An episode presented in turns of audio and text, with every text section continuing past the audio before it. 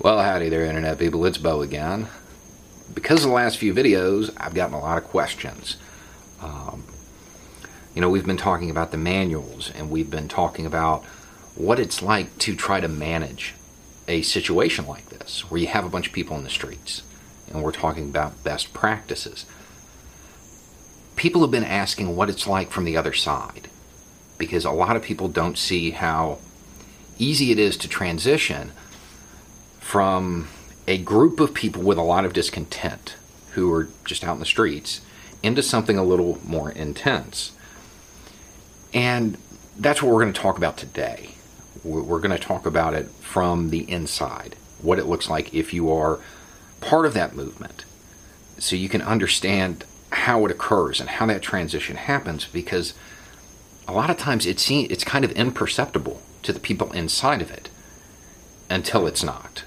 Um, historically, every one of these situations is different, but they're all the same. um, the specifics are different, but the general storyline is pretty much always the same. There's a bunch of people in the street. There's an overreaction. Uh, you know, they, they the powers that be, the establishment in that country, uses the iron fist, and it provokes a reaction more people join. And these people are angrier.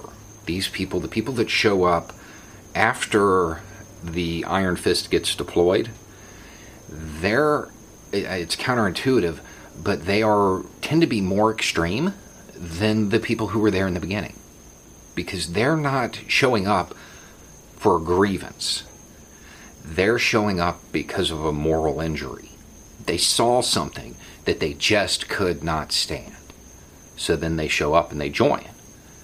Um, what happens at that point is that things escalate. And more than likely, if the government is set on that track, if the establishment in the country is set on using the iron fist, they continue. And eventually, there's an accident there's an overreaction. It's almost never anything intended. Historically speaking, it's never something that is planned out. It's something, um, if you're in the United States, think of how our revolution started the Boston Massacre, right? If you're in the UK, think of Bloody Sunday. it, it is what it is.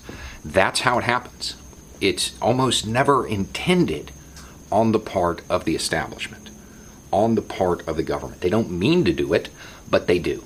Something happens and it spirals out of control. Once that happens, the movement in the street splits. But not really. it's still unified, but it divides into five elements. Those five elements are leadership, soldiers, underground, auxiliary, and mass base. Now, this is current terminology. If you've got an older edition of one of these manuals, we'll I'll, I'll fill you in. Um, the leaders are exactly what they sound like. they don't do much. They provide ideological guidance and loose objectives. That's it. These soldiers are um, anybody, this can be defined as anybody who picks up arms okay? Anybody. And it doesn't matter what kind. Those are the soldiers. Different editions of these manuals use different terms. Um, it, so when you're looking at it, don't look for the term, look for the definition, where it's talking about taking up arms. Those are soldiers. It, it, this varies from year to year because different terms come in and out of vogue. Um, I think the current term they use is just combatant. Uh, then you have the underground.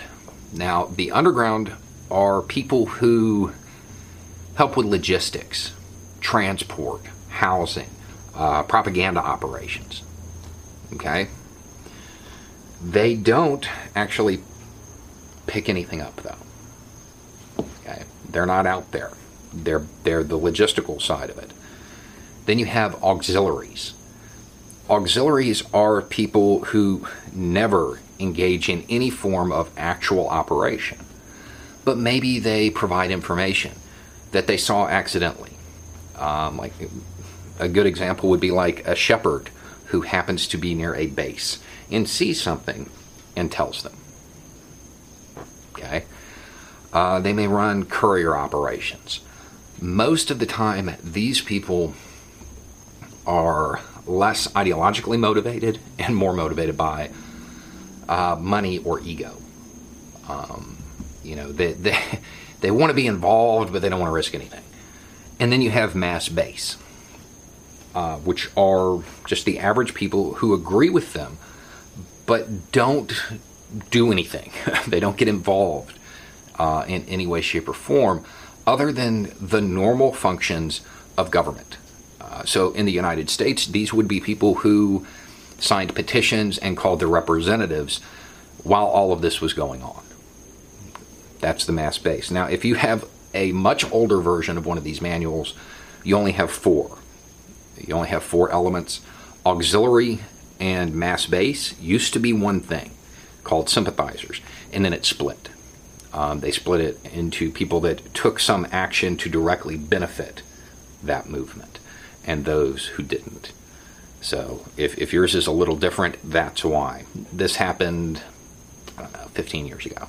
So if you've got one of the older ones, you, you may not have five elements, you may have four. Um, and in some of them, I think they call it, uh, I think they have different terms for auxiliary as well, or for underground. But those are the base definitions. So that movement that was in the street, it, it splits and it turns into the people decide where they fit in best in these five categories.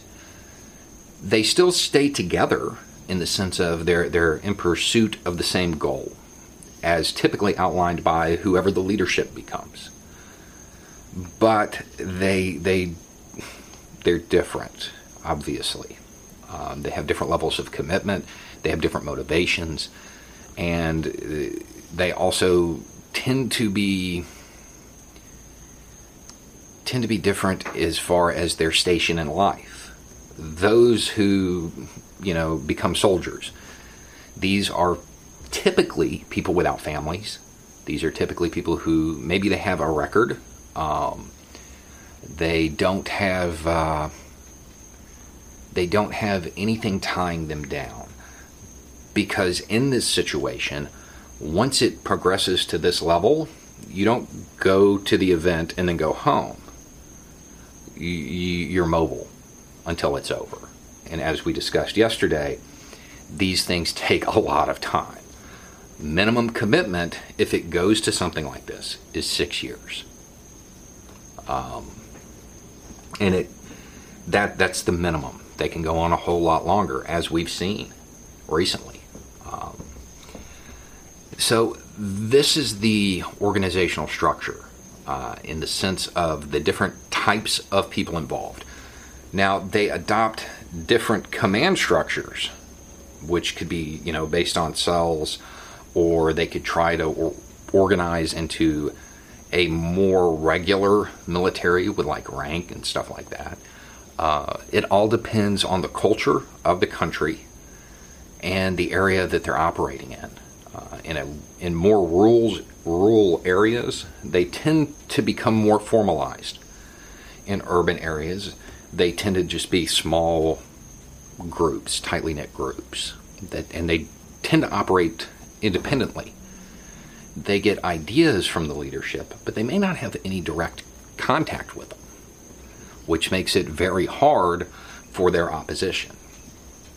Now, hopefully, you're never going to need this information.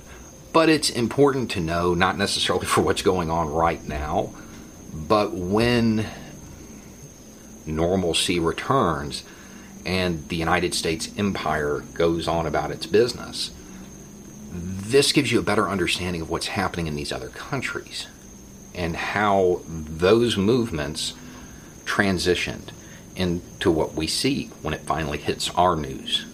Um, a lot of these people, and Portland is a good example.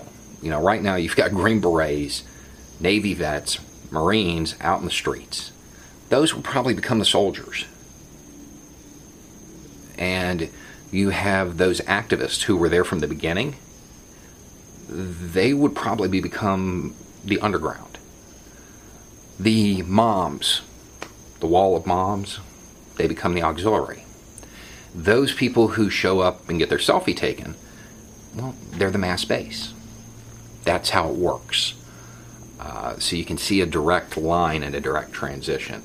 Again, I don't necessarily think you're going to need this information here, but since people are interested in it, and it will foster understanding in foreign events later, seemed like a good time to bring it up.